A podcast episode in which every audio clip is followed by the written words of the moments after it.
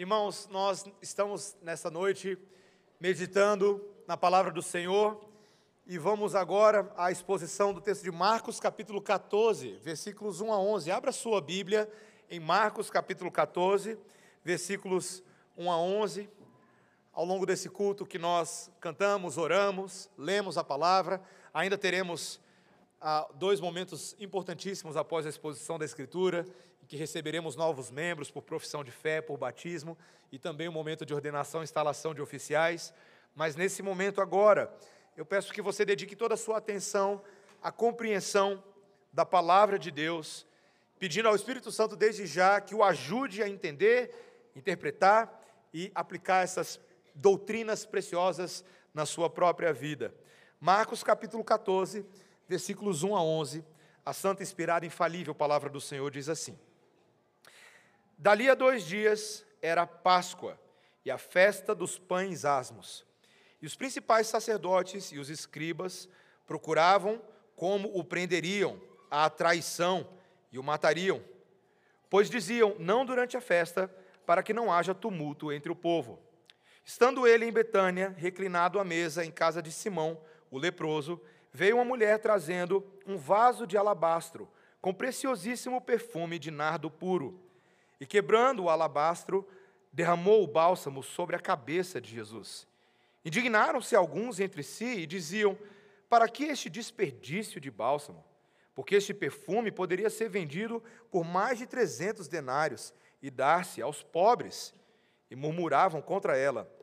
Mas Jesus disse, deixai-a, por que a molestais?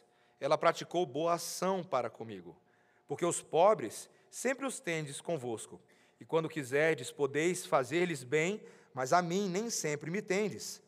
Ela fez o que pôde, antecipou-se a ungir-me para a sepultura. Em verdade vos digo, onde for pregado em todo o mundo o Evangelho, será também contado o que ela fez para a memória sua. E Judas Iscariotes, um dos 12, foi ter com os principais sacerdotes para lhes entregar Jesus. Eles, ouvindo-o, alegraram-se e lhe prometeram dinheiro. Nesse meio tempo, buscava ele uma boa ocasião para o entregar. Essa é a palavra do Senhor. Vamos orar, irmãos. Senhor, diante da Tua palavra, diante da Tua lei, nós só podemos nos dobrar. Podemos apenas rogar a Tua misericórdia para que o Senhor nos leve a entender cada minúcia da Tua vontade. E possamos não somente saber as coisas corretas, mas crer e amá-las. Crer nelas, Senhor. Então dá-nos fé, Senhor. A Tua palavra nos ordena a orar por fé, e nessa hora pedimos por fé. Fé, Senhor, para crer e obedecer os Teus mandamentos. Age em nós por meio do Teu Espírito Santo, em nome de Jesus. Amém. Meus irmãos, quando nós olhamos para o nosso mundo, existem vários parâmetros na sociedade que podem dividir a sociedade, dependendo do parâmetro que você usa, em grupos de 2 pessoas, ou 2 tipos de pessoa. Se você usa o parâmetro da maioridade, então você tem aqueles abaixo de 18, e você tem as pessoas que podem ser presas, né? Os acima de 18. E você tem um conjunto de responsabilidades, dependendo de cada um desses pertencentes a esses grupos. Se você fala de geografia, você pode ter as pessoas que moram na capital e as pessoas que não moram na capital. É reducionista, mas as pessoas usam esse tipo de critério. Se você fala sobre profissão, você pode falar daqueles que no momento estão empregados e aqueles que estão aí no laê-laê diário, aí, procurando seu lugar ao sol.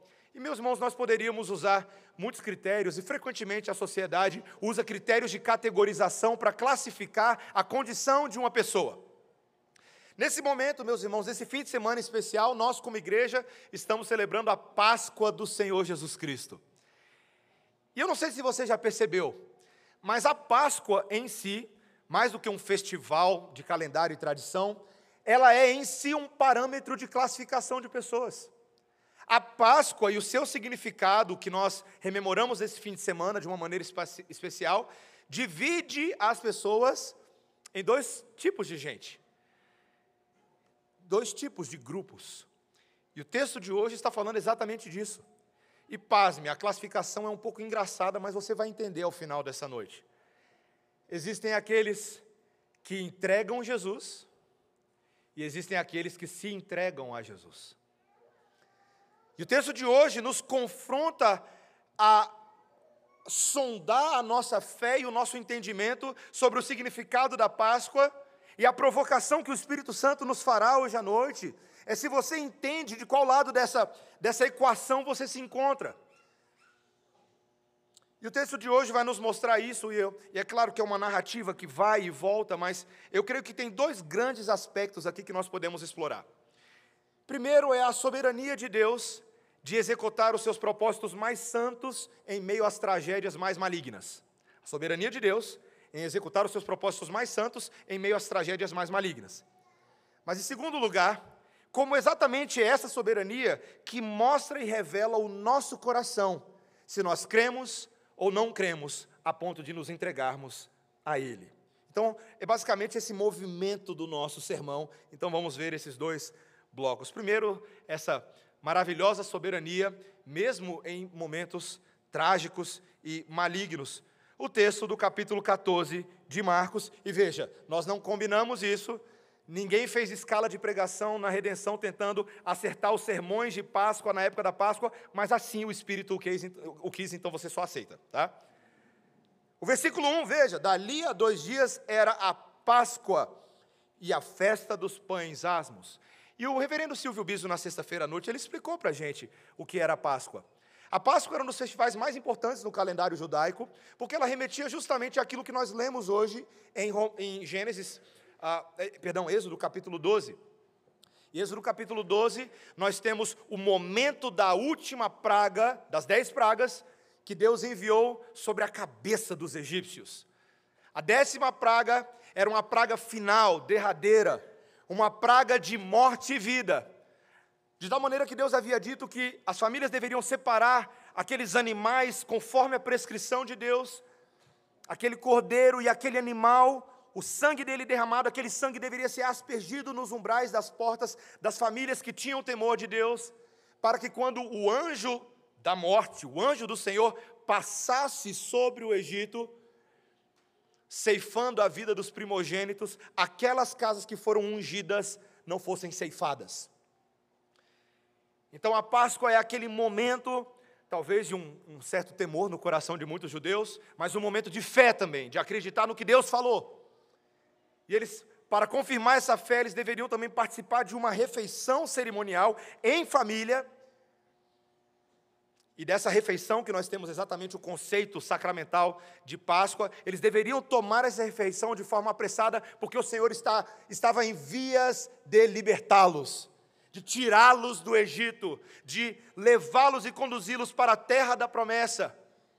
Então a Páscoa era esse lembrete, esse memorial da bondade libertadora de Deus para com o seu povo, em relação ao Egito, do pecado. E os judeus, meus irmãos, quando se reuniam nesse festival, e aqui de uma maneira muito especial no livro de Marcos, eles se reuniam num momento festivo, num momento de reflexão. Josefo, que era historiador da igreja, ele chega a relatar que a presença em Jerusalém durante esses dias chegava a subir de 50 mil habitantes para 3 milhões de pessoas. É muita gente. Talvez, alguns comentaristas acham que Josefo exagerou um pouquinho esses números, talvez um número mais realista seria algo em torno de 250, 300 mil pessoas. Era difícil fazer a contagem precisa, mas mesmo assim a impressão era de uma multidão sufocante. E você poderia esperar que todas essas pessoas estavam se voltando para o propósito, para o significado da Páscoa, para lembrar de Deus, mas não é bem verdade.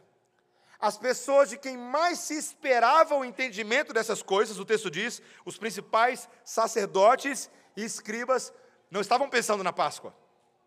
Eles procuravam como prenderiam a Jesus. Eles aspiravam traição. Eles aspiravam assassinato. Meus irmãos, o coração da própria liderança do povo de Deus se voltava contra o profeta de Deus. Você sabe o que tem acontecido no livro de Marcos? O Senhor Jesus Cristo, de uma certa maneira, provocou isso diante daquela liderança ao afirmar que Ele era Deus, ao afirmar que Ele era o cumprimento das profecias. E Ele não fazia isso só nas praças públicas, Ele fez isso no próprio templo. Ele chamou aqueles homens para o debate teológico, Ele confrontou o erro da interpretação bíblica deles, e Ele afirmou que Ele era a resposta, Ele era o novo templo, Ele era o Messias de Deus. Aqueles homens que não tinham seu coração temente a Deus, somente aceitaram isso como blasfêmia, como afronta contra Deus. E assim, meus irmãos, o que eles queriam fazer é matar Jesus. É isso que as pessoas normalmente fazem, não é? Quando elas não conseguem aceitar a verdade, não tem neutralidade, elas querem matar a verdade. Nós vivemos em dias que as pessoas estão tentando matar a verdade frequentemente. E Jesus seria o alvo disso, porque Ele era a própria verdade, Ele era o próprio caminho, Ele era a própria vida. Eles ainda tentaram armar um esquema. O versículo 2 diz que eles não queriam fazer isso durante a festa, viu aí no versículo 2? Para que não houvesse tumulto entre o povo. Afinal de contas, o povo era a favor de Jesus. Muitos acreditavam nos seus sinais, nos seus milagres, nas suas profecias, na sua autoridade, e muitos se tornaram seguidores de Jesus. Eles não queriam um problema com o povo, mas eles queriam ganhar o povo de volta, queriam ganhar sua reputação mais uma vez. Meus irmãos, que triste cenário. Quando nós não aceitamos a verdade de Deus, nós manipulamos, esquematizamos, tramamos, forjamos, fazemos de tudo para anular a verdadeira verdade e tentar instalar a nossa verdade em lugar. Meus irmãos, quanto mais eu estudo a palavra de Deus, mais eu fico pasmo com a soberania de Deus em todas as coisas. Esses homens se achavam extremamente inteligentes, no auge da sua manipulação. Mal sabiam eles que, ao agir exatamente dessa forma, estavam cumprindo exatamente o que Deus havia decretado nos seus eternos decretos que acontecesse. Era necessário que o Cordeiro Pascal assim morresse. Meus irmãos, há muita gente que não entende isso. Eu lembro ainda na época do seminário, lendo um livro de um autor que discutia o entendimento das pessoas sobre a necessidade da morte de Jesus, e ali ele levanta a opinião de muitas pessoas que achavam a Bíblia um livro gratuitamente sanguinolento. Para que falar de morte? Que Salvador é esse que precisa morrer? Meus irmãos, era necessário que as coisas se sucedessem exatamente dessa maneira. O mistério da soberania de Deus é que Ele consegue usar os intentos malévolos dos corações dos homens para que eles, sem querer querendo, façam exatamente o que precisa acontecer. Era esse o caminho de salvação, era esse o caminho de vida. O caminho de vida vem em Deus soberanamente executar os seus propósitos no tempo, no espaço e na história. E Deus sempre tem feito assim, meus irmãos. Deus sempre usa momentos que nos parecem trágicos, momentos que nos parecem terríveis, para fazer as suas coisas maravilhosas. Fico pensando ali que Calvino teve dificuldade de entender isso um pouquinho, né? Calvino gostava de estudar, meus irmãos. Calvino gostava de estudar. Afinal de contas, tem que estudar muito para escrever um livro como As Institutas de Calvino. E nos conta na história da igreja, ali ainda meados do século XVI, que Calvino estava se dirigindo para um dos cantos ali da França para que pudesse dedicar tempo a estudar, a melhorar o seu entendimento da palavra, da teologia. Afinal de contas, seus escritos estavam abençoando a vida de pessoas. Eles tinham uma função evangelística na Europa, e ele se via como um personagem da reforma. Mas ele tinha um amigo, meus irmãos, que tinha outros planos. Um amiguinho dele chamado Guilherme Farel. Eles encontram na metade do caminho, e Guilherme Farel vira para Calvino e fala assim: Calvino, eu sei que você quer estudar, mas eu acho que não é isso que Deus tem para você agora, não. Nós temos aqui uma igreja de refugiados, um grupo de pessoas que desesperadamente precisa de pastor, precisa de gente para cuidar deles, gente para pregar o Evangelho a eles. Se um amigo vira para você e fala isso, você começa a cogitar, mas se um amigo seu agora ameaça te amaldiçoar por causa disso, é outra história, né? Foi isso que Guilherme Farel fez. E eu amaldiçoo seus estudos, Calvino. Que amigo, né? Se você seguir em frente e não nos ajudar. Não eram os planos de Calvino, meus irmãos, mas eram os planos do Senhor. Calvino se dedicou aos refugiados huguenotes de Genebra, e dali aquele trabalho começou a florescer, com dificuldades.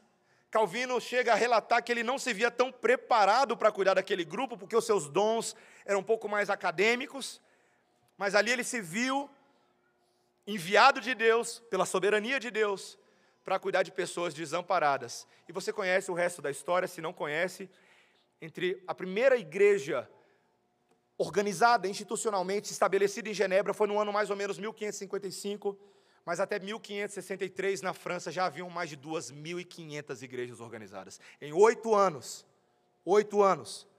Deus realizou um avivamento na França, um dos maiores avivamentos que se tem registro na história da França e da Europa.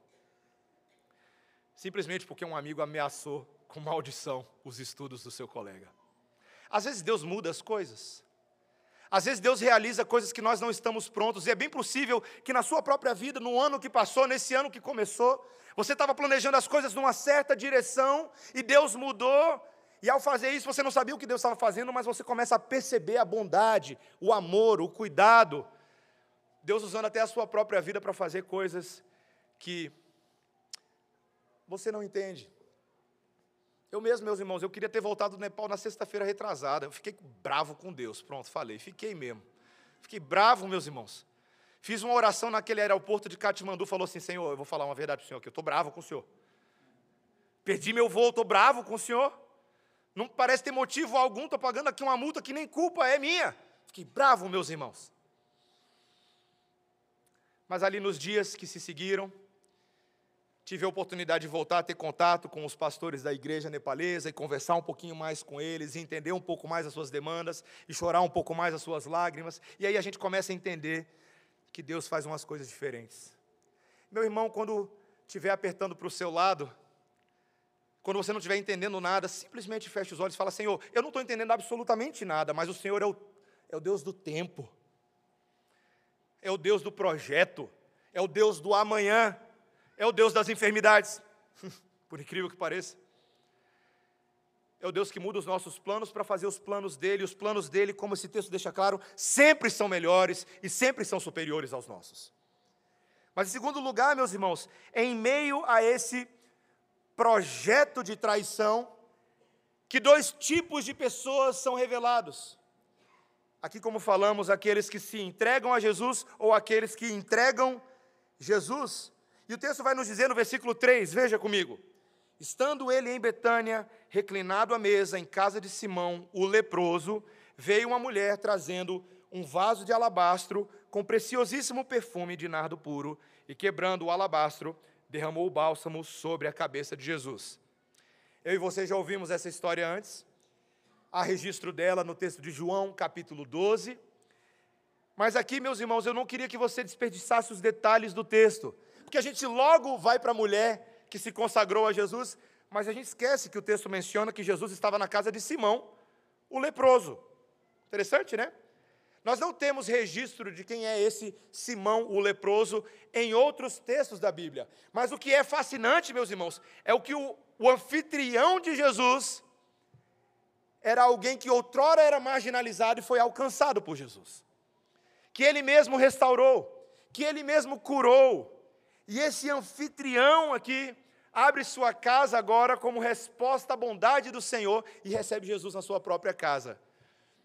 Meus irmãos, o Senhor Jesus Cristo cura e passa a ter relacionamento com as pessoas que Ele cura. Isso é tão fantástico, esse pequeno detalhe. Mas aqui então nós olhamos agora aquela de quem o texto gasta mais tempo falando, uma mulher, que nesse texto não é identificado, mas lá em João capítulo 12, versículo 3, ela é identificada como Maria, irmã de Marta, Maria de Betânia. E ela entra na casa, e ela pega então um vaso de alabastro. Você já viu um vaso de alabastro antes?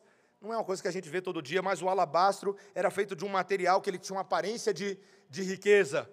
Era um cristal, um material ali muito precioso, tinha um aspecto translúcido, a luz criava um efeito interessante.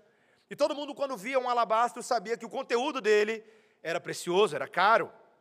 Então ela vem, e sem cerimônia, sem palavras de introdução, ela quebra o pescoço fino daquele vaso de alabastro, e ela derrama o bálsamo sobre a cabeça de Jesus, e o texto nos dá o detalhamento da constituição desse bálsamo. Ele era feito de nardo puro. A gente estuda um pouquinho e descobri que o nardo puro é feito de uma planta que tem na Índia e no Nepal, onde eu estava, e aí, na base do Himalaia, tem aquela planta e ela tem um fragor super exótico, ela tem uma consistência única para os tipos de óleos, ela servia para refrescar, servia para uma série de coisas, mas era caro, meus irmãos, era caro. E Maria vem e quebra esse vaso e derrama o seu conteúdo na cabeça de Jesus. Que cena diferente, né?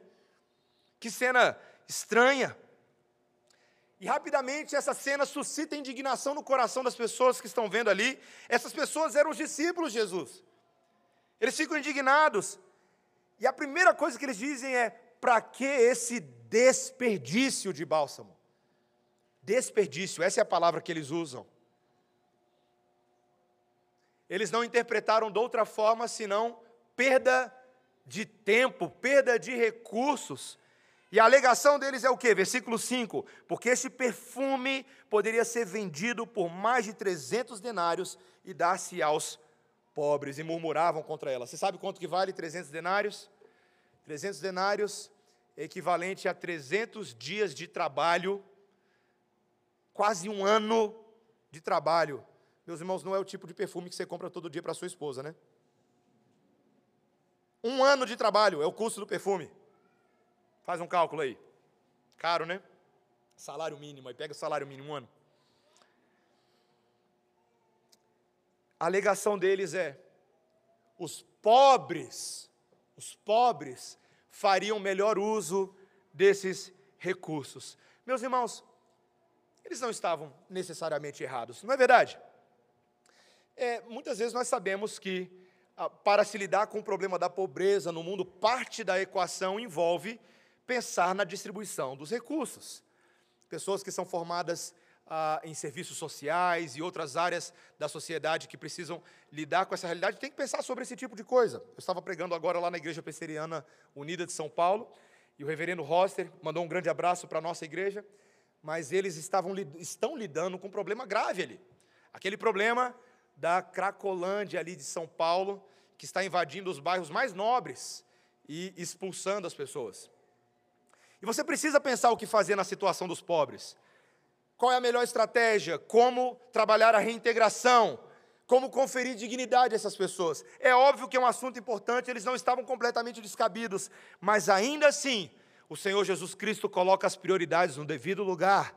Versículo 6, olha o que ele diz. Jesus disse: deixai-a, por que a molestais? Ela praticou boa ação para comigo, porque os pobres sempre os tendes convosco. E quando quiserdes, podeis fazer-lhes bem, mas a mim nem sempre me tendes. Veja, meus irmãos, o Senhor Jesus Cristo não entra numa grande discussão sobre se era importante ou não era importante ajudar os pobres. Meus irmãos, o Senhor Jesus Cristo era um judeu, ele sabia que haviam leis na lei de Moisés que prescreviam o cuidado dos pobres, principalmente na Páscoa. A Páscoa era um desses festivais que os judeus praticavam o cuidado para com os pobres. Então, a contraposição não é Jesus de um lado e os pobres do outro, tá? Mas a contraposição é entre o momento de se fazer uma coisa e fazer outra. Um senso de oportunidade. Jesus fala: eu estou aqui. Por incrível que pareça, meus irmãos, eu sei que parece um pouco duro o que eu vou falar aqui agora, Jesus em si é mais importante do que os pobres. Parece estranho falar isso, né? Mas é verdade. O Senhor Jesus Cristo está falando: veja, os pobres vocês sempre os terão com vocês, vocês precisam cuidar deles, e haverá oportunidade para tal, e vocês devem fazê-lo. Mas enquanto eu estou com vocês, lembrem-se de quem eu sou. O rei sobre pobres e ricos, sobre crianças e velhos. Ele estava fisicamente dentro daquela casa, e ninguém parecia dar atenção àquilo, senão Maria, que reconhece que quando você está na presença de um rei, você deve oferecer e consagrar-se e dar aquilo que é o seu melhor. E ela, sem titubear, pega um vaso e um material que deve ter sido caríssimo, e ela derrama sobre a cabeça de Jesus como um ato de adoração ao Rei dos Reis. Meus irmãos, eu quero entrar um pouquinho nessa discussão, porque tem muita gente que não entende bem. Hoje, no meio evangélico, há necessidade de nós conversarmos sobre ação social, há sim a importância de a gente meditar sobre esse assunto, mas tem gente que está fazendo uma equação errada. Tem gente que está reduzindo o trabalho da igreja ao cuidado com os pobres, como se isso fosse a única finalidade da igreja, e meus irmãos, não é. A finalidade maior e soberana e suprema da igreja é a adoração a Jesus.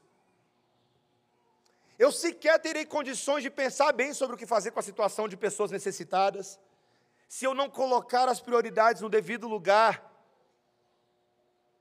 E a palavra de Deus nos diz em Mateus 6,33, buscar em primeiro lugar o reino de Deus e a sua justiça, todas as outras coisas serão acrescentadas. É botando Jesus no centro, é fazendo dele a coisa mais importante, que as outras áreas da vida começam a ser organizadas. Contando um pouquinho mais sobre o que aconteceu ali no Nepal, estava conversando com o pastor Silvio de lá, não o Silvio Biso, o Silvio de lá, pastor que cuida do projeto Meninas de Deus, e quando eles começaram o trabalho de resgate das meninas que estão no tráfico sexual, eles perceberam que as necessidades eram muito grandes, que os desafios eram enormes, socialmente falando, eram enormes, meus irmãos. Essas meninas estavam muito estragadas pela experiência delas, elas eram abandonadas pela sua família, elas não eram adequadamente alfabetizadas, elas não tinham a documentação necessária para saberem até os seus próprios nomes e suas origens. Tinha muita coisa a ser feita. E o pastor Silvio contou que ali nos primeiros anos, houve um senso assim de, nossa, será que a gente vai dar conta de fazer tudo? Como é que a gente vai conseguir ajudar essas meninas? Tem tanta coisa para fazer. E num belo dia, ele e sua esposa fazendo o devocional, o Espírito Santo confirmou claramente na devocional que eles deveriam começar pelo início. Começar botando as coisas no devido lugar, que era pregar o Evangelho de Cristo Jesus àquelas meninas. Antes de cuidar das vestes, antes de cuidar dos seus traumas, antes de cuidar dos seus documentos, deveria cuidar do coração delas. E eles fizeram isso. Assim que resgataram a primeira menina, depois de uma longa estratégia de resgate delas, e trouxeram a menina para morar dentro da sua própria casa, e ainda não sabiam muito bem como resolver os problemas, na primeira noite eles falaram assim, vamos orar com ela. Detalhes, meus irmãos, eles não falavam nepalês e a menina não falava português. Eles não tinham nem condições de se comunicar direito. Mas o que eles fizeram? Oraram em português com a menina. Falaram para ela, fecha o olho. A menina não sabia de nada. Oraram com ela. E meus irmãos, por meio de orações e leituras bíblicas, aquela menina começou a aprender português. E ela começou a ser treinada, discipulada por eles. Essa menina que foi alcançada há 23 anos atrás, hoje ela é a líder do projeto.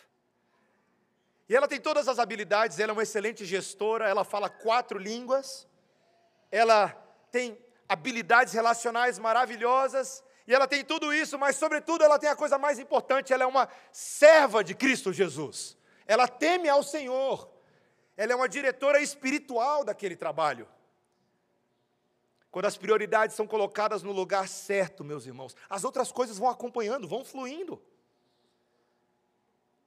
E o Senhor Jesus Cristo entendia que o ato de adoração dessa mulher deveria ser contado para a gente. Olha o que Jesus diz.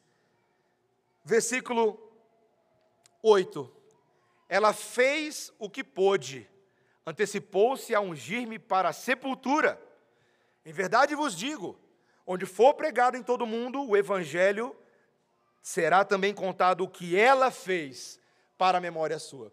Meus irmãos, isso aqui é tão fascinante, porque Jesus está dizendo o seguinte para a gente, de alguma maneira que talvez nem ela mesma entenda perfeitamente ainda, este óleo que está sendo derramado sobre mim é uma preparação do meu corpo para a morte, para a sepultura. Jesus lembra os seus ouvintes que o que estava se aproximando era a coisa mais importante. Ele iria morrer, ele iria cumprir aquilo para o qual a Páscoa apontava. Era necessário que isso acontecesse, era inevitável, os discípulos não poderiam impedi-lo. Mas aquela mulher, no seu ato de adoração, já estava ungindo um corpo que seria um cadáver. Que ironia, meus irmãos. Mas Jesus está dizendo, veja, ela está entendendo melhor do que vocês, discípulos. De tal maneira que o que ela está fazendo, essa adoração do Deus que vai morrer e depois vai ressuscitar, mas essa adoração será contada. Aonde o Evangelho for pregado, o nome dela, ou pelo menos o que ela fez, será contado junto com a pregação do Evangelho, para a memória dela. Meus irmãos, não é que Jesus estava certo? O que a gente está fazendo aqui hoje à noite? De quem que a gente está falando? De uma mulher que viveu há 2023 anos atrás, não é? A história dela é menor do que a história de Jesus, mas a história dela acompanha a história de Jesus. Ela se tornou uma adoradora, ela entrou numa grande nuvem de testemunhas que confirmam que Jesus é o Salvador desse mundo. O exemplo dela se tornou um exemplo a ser imitado por nós, um exemplo de encorajamento, um exemplo de atitude de adoração que Deus espera, consagração total. É como se Jesus estivesse falando, está vendo o que essa mulher está fazendo? Vocês vão lá e fazem exatamente a mesma coisa.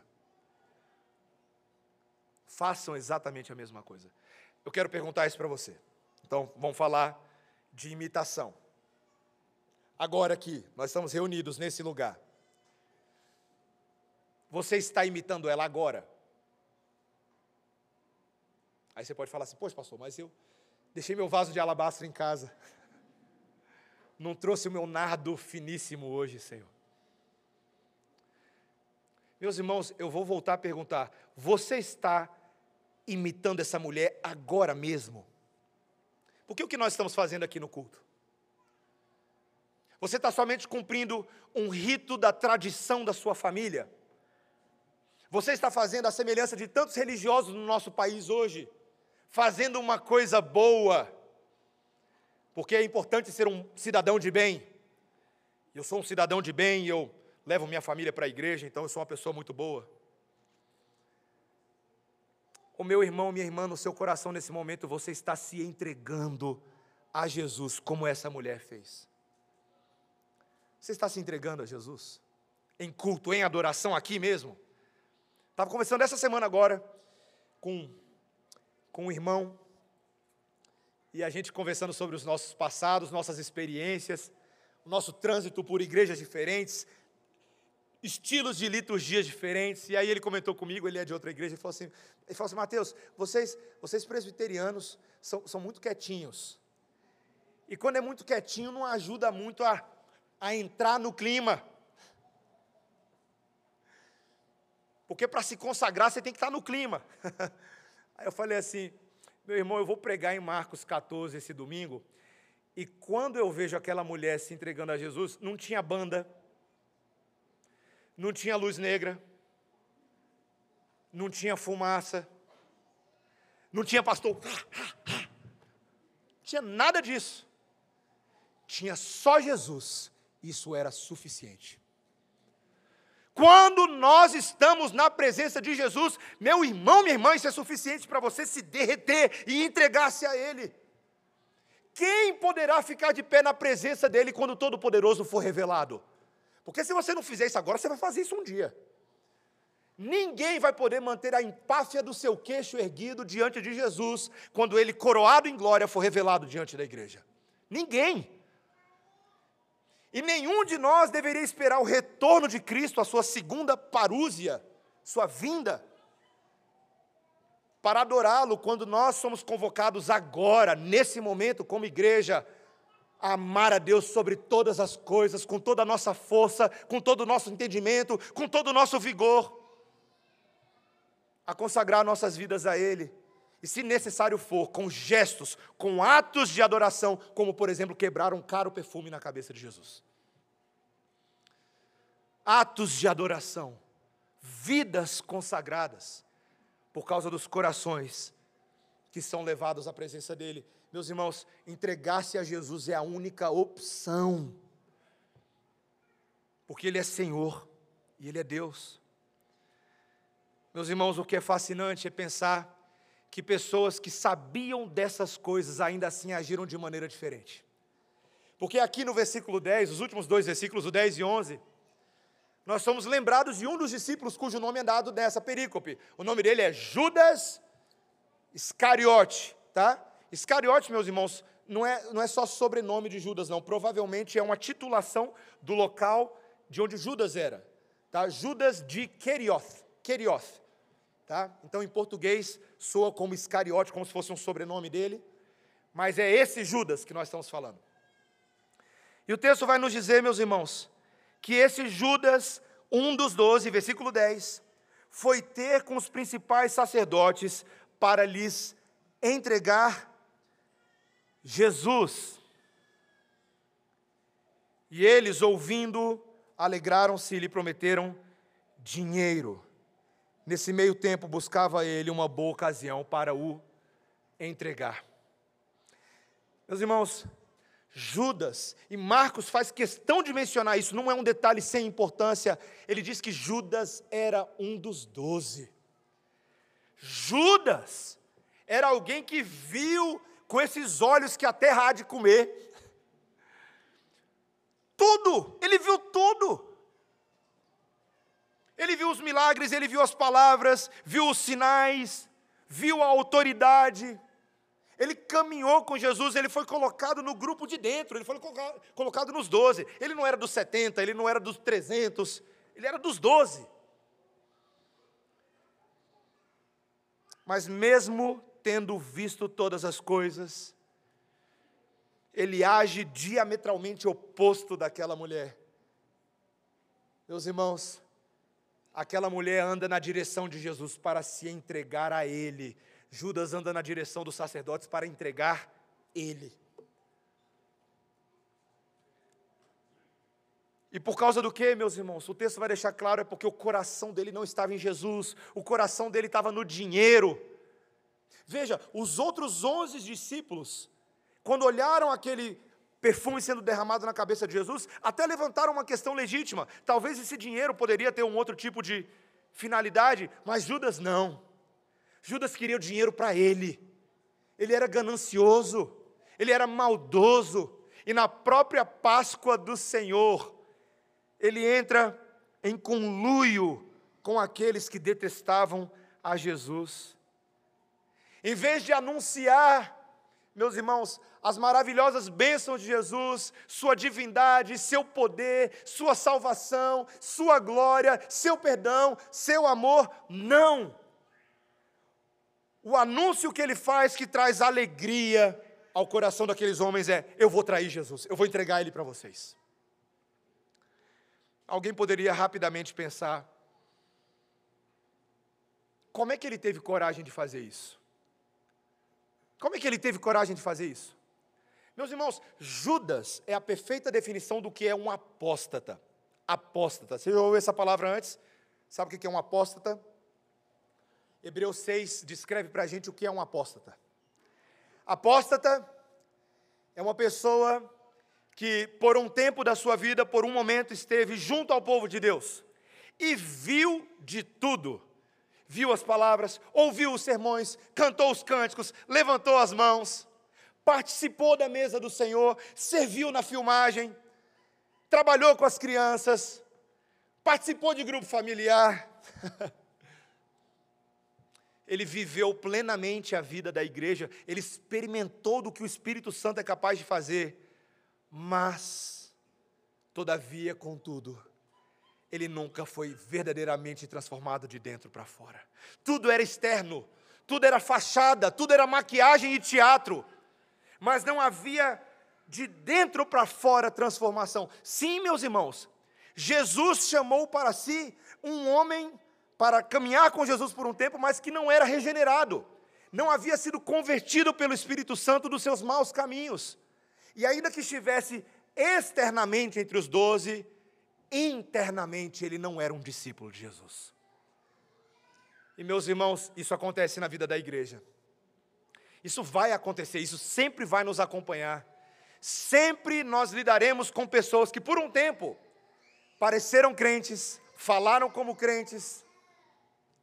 O que me assusta no caso de Judas é porque Judas até por um tempo recebeu poder da parte do Espírito Santo para realizar sinais com os outros discípulos. Isso me assusta. Mas meus irmãos, nada disso tem valor se o seu coração não está entregue a Jesus. Não está entregue a Jesus. E Judas age como um perfeito hipócrita. Um perfeito hipócrita. Alguém que é capaz de ver o maior espetáculo da terra e não se constranger. Meus irmãos, não existe perda de salvação. O que existe é a impressão de que algumas pessoas eram salvas, mas se revelam como não salvas. Judas era o filho da perdição, prenunciado pelos profetas no livro dos Salmos, como aquele que haveria de trair Jesus. Novamente, alguém que pensa que está fazendo algo inovador, alguém que pensa que está tirando vantagem da religião, mas no fim das contas, ele está cumprindo exatamente aquilo para o qual os decretos de Deus haviam designado Judas. Meus irmãos, Deus é tão soberano, que Ele pode usar vasos de honra para honra e vasos de perdição para desonra.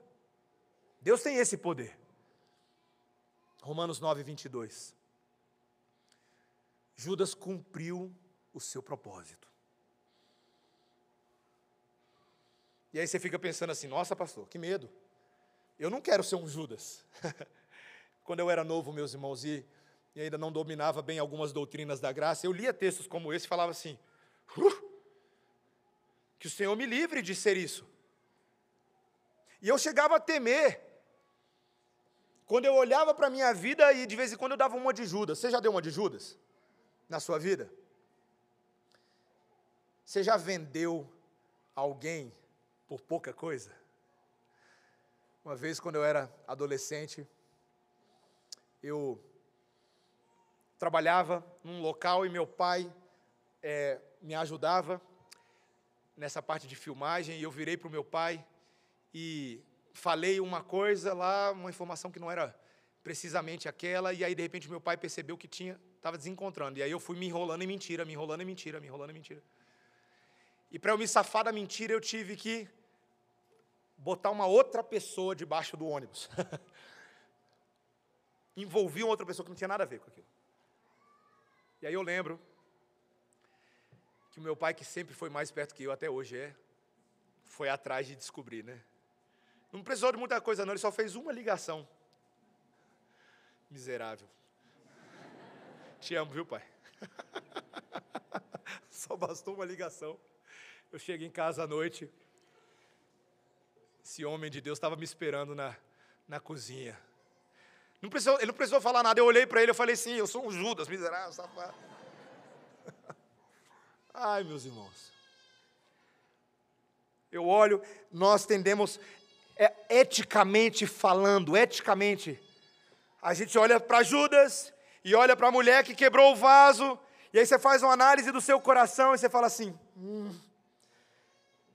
talvez eu seja bem mais parecido com Judas do que com ela. Eu não é verdade, meus irmãos, eu não é verdade. Então como fazer? Como ser capaz de se consagrar nesse nível a Jesus? Bom, eu vou dar uma notícia para você, você não consegue. Você e eu, por natureza, não temos essa inclinação de buscar a Deus, de fazê-lo a coisa mais importante, de não traí-lo jamais com nossas palavras, com nossos pensamentos. A gente não faz, a gente não é assim. Por natureza, a gente é Judas de Iscariotes, é a gente.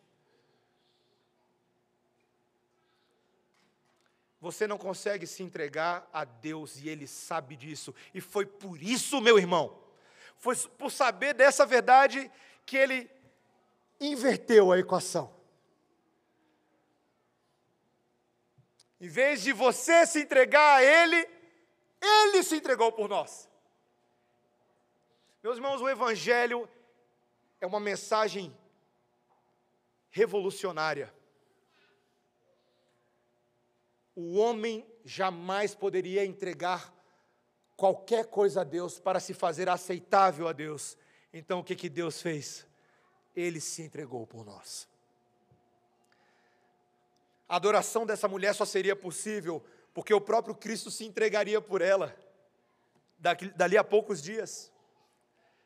Cada um de nós reunidos aqui nessa noite, só estamos aqui, não porque nós temos a habilidade de entregar a nada a Deus que seja aceitável, mas porque Ele se tornou um sacrifício aceitável, que se entregou ao Pai e se entregou em nosso favor. O Evangelho é uma mensagem revolucionária porque Deus fala: deixa eu fazer algo por vocês. Hoje, a gente estava conversando um pouquinho mais cedo aqui na igreja, uma rodinha de irmãos, esse fim de semana inteiro meditando, e um dos irmãos mencionou na rodinha de conversa: que pai teria coragem de entregar o seu filho? Quero fazer uma pergunta para vocês, pais, tá? Analisa comigo a minha equação aqui. Vocês, pais, você pegaria um dos seus filhos e você entregaria ele para que o seu filho ficasse na cadeia em lugar do assassino da Machadinha de Blumenau? Você faria isso? Alguém faria? Alguém em sã consciência faria isso? Ninguém faria isso. Esse é um ato inimaginável. Seria um amor maior do que todos os amores, seria uma graça maior do que todas as graças, seria uma misericórdia que não pode ser mensurada na escala humana. Mas, meu irmão, minha irmã, o Senhor Jesus Cristo foi entregue de forma voluntária por nós. Deixa eu só falar um negócio para você. Eu e você, aos olhos de Deus, por natureza, nós somos piores do que aquele assassino. Mas o Filho se entregou não para assumir o nosso lugar numa prisão, mas para se fazer maldito no madeiro. Neste domingo de ressurreição, nós nos lembramos que o Filho de Deus se fez maldito no madeiro, para que a maldição que estava sobre mim, a condenação eterna que me pertencia, fosse imputada a Ele, e dele viesse a mim. Tanta coisa que eu não posso nem calcular. Minha mãe fez um exercício no almoço hoje, sentamos todos no nosso almoço de Páscoa em família, e aí ela fez um momento espiritual que foi muito bom ali, mãe. Ela, antes da gente comer, eu estava morrendo de fome, o meu prato já tinha arroz, que eu estava com fome, mas minha mãe tinha uma outra comida para a gente ali. Ela falou assim: cada um aqui agora vai falar uma palavra que representa o resultado da tumba vazia. Cada um de nós. E foi todo mundo, adulto, criança, todo mundo. Algumas das que foram faladas ali foram esperança, salvação, eu anotei aqui, mãe, reconciliação, perdão. Jesus ressuscitou dos mortos, meus irmãos, tendo se entregado por nós, para que, como resultado do que Ele fez, nós pudéssemos nos entregar de volta a Ele. Meus irmãos, como é bom quando duas pessoas dentro de um relacionamento se entregam umas às outras. Ele começou. Nós só o amamos porque Ele nos amou primeiro. Ele começou, Ele nos ensinou como fazer, para que nós não vivamos mais para nós mesmos, mas para aquele que por nós se entregou. Foi o que Paulo disse lá em Gálatas 2. Nós nos entregamos a Ele como resposta do grande amor dEle. Todo casamento que é assim dá certo. Todo casamento que é assim dá certo. Quando ambos se entregam um ao outro, esse casamento vai dar certo. E é isso que Ele fez por nós, se entregando e nos ensinando a nos entregarmos a Ele, e nos entregarmos uns para os outros. É esse mecanismo, é esse método do Evangelho que resolve nossos relacionamentos. Ah, meus irmãos, esse mundo vai conhecer a Jesus quando nós estivermos dispostos a nos entregarmos em amor uns pelos outros, a amarmos uns aos outros com o amor com que Ele nos ama. Essa entrega, meus irmãos, ela move nossos corações, ela mexe com a gente. Hoje no curso de noivos com os casais ali, eu virei para eles e falei assim, ó, dever de casa de vocês hoje. Vocês vão descobrir um casal na igreja que vocês querem imitar. Quando vocês olharem aquele casal amando um ao outro com entrega total, com serviço voluntário, descobre esse casal que está fazendo isso e cola neles. Você vai aprender por imitação, você vai ler o livro do relacionamento visual. Você pega e só imita eles, imita. Porque esse é o mecanismo do Evangelho que tem que ser replicado na vida da igreja. Meu irmão, minha irmã, terminando o nosso sermão, eu quero dar uma solução para você nunca mais ter problemas na vida da igreja. Nunca mais na sua vida. Eu acho que você deveria se aprumar, porque eu vou dar aqui o segredo da felicidade. Tá? Toda vez, meu irmão, minha irmã, que você tiver alguma coisa contra o seu irmão do lado, toda vez que você se sentir ofendido porque ele falou alguma coisa, toda vez que você se sentir que ele está em falta com você porque quebrou promessa, ou porque faltou com a verdade, ou porque a língua ferina foi maledicente, toda vez que você estiver chateado com alguém, porque aquela pessoa de alguma maneira foi causadora de mal na sua vida. Sabe como é que você resolve? Experimente, em vez de cobrar que ela faça alguma coisa para resolver o seu problema, entregue-se por ela. Entregue-se por ela. Experimenta fazer o inverso. Fazer o que Paulo falou para Filemão em relação a Onésimo. Filemão, eu sei que Onésimo causou dificuldades a você, ele é um escravo fujão. Mas Deus alcançou Onésimo, e Filemão, você é crente também. Como você é crente há mais tempo, Filemão, faz o seguinte, abre o seu coração para Onésimo. Ele tem dificuldade de fazer isso, então é você, Filemão. Entregue-se. Experimenta pegar os seus piores inimigos, meus irmãos, e os seus melhores também. Entregue-se por eles. Veja o efeito que isso dá na cabeça do seu inimigo. Dá uma bugada. É difícil entender quando você é causador de ofensa e aquela pessoa que você ofendeu, ela mesma toma a atitude de se entregar. E como é que é essa entrega, meu irmão, minha irmã? É uma entrega de amor. Você ora pelo seu ofensor, você coloca o seu ofensor na presença de Deus e fala, Senhor, eu não quero me vingar dele, eu quero me reconciliar com ele. Eu quero amá-lo como o Senhor me amou. Eu quero me entregar por ele como o Senhor se entregou por mim. Meus irmãos, quem pensa assim é maduro. Quem pensa assim é sábio. Quem pensa assim é igual a Jesus. Quem pensa assim vai colher frutos de reconciliação para toda a eternidade. Pode ser um pouquinho difícil ter coragem para fazer essas coisas. Quando você tiver sem coragem, você olha para o mais corajoso de todos. Aquele que vive e não está contido pela morte nesse momento, ele é o mais corajoso de todos. E você fala, Senhor Jesus Cristo, me dá uma força, eu quero imitá-lo. Eu quero me entregar pela minha esposa, em vez de cobrar dela. Eu quero me entregar pelo meu marido, em vez de cobrar dele. Eu quero me entregar pelos meus filhos, em vez de apenas esperar tudo deles. Eu quero me entregar pelos meus irmãos. Esse é o amor. E eu quero terminar com a leitura de 1 Coríntios, capítulo 13. Abra a sua Bíblia, por favor.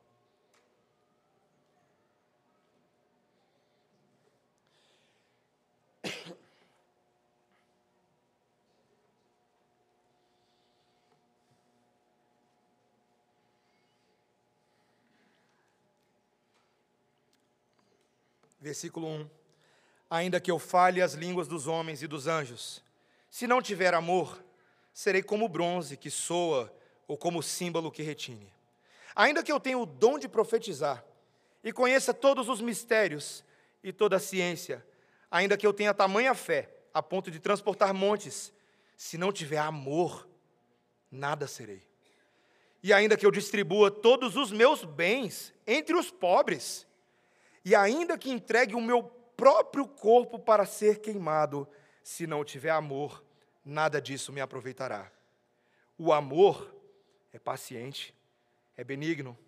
O amor não arde em ciúmes, não se ufana, não se ensoberbece, não se conduz inconvenientemente, não procura os seus interesses, não se exaspera, não se ressente do mal, não se alegra com a injustiça, mas regozija-se com a verdade. Tudo sofre, tudo crê, tudo espera, tudo suporta. O amor jamais acaba. Mas havendo profecias, desaparecerão. Havendo línguas, cessarão. Havendo ciência, passará. Porque em parte conhecemos e em parte profetizamos. Quando, porém, vier o que é perfeito, então o que é em parte será aniquilado. Quando eu era menino, falava como menino, sentia como menino, pensava como menino. Quando cheguei a ser homem, desisti das coisas próprias de menino, porque agora vemos como em espelho, obscuramente. Então, veremos face a face. Agora conheço em parte. Então conhecerei como também sou conhecido. Agora, pois, permanecem a fé, a esperança e o amor. Estes três. Porém, o maior destes é o amor. Vamos orar, igreja.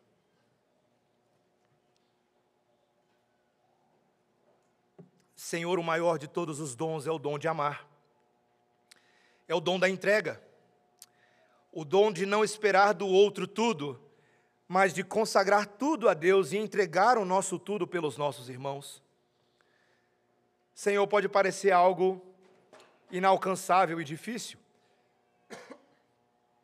mas nós olhamos para o Senhor que se entregou por nós e fez aquilo que era mais difícil e era impossível a nós.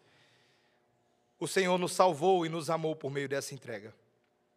Senhor, queremos agora te pedir que pelo teu amor o Senhor nos ensine a amar uns aos outros, nos ensine a levar as cargas uns dos outros e a olharmos para as nossas necessidades pela ótica do amor e da consagração.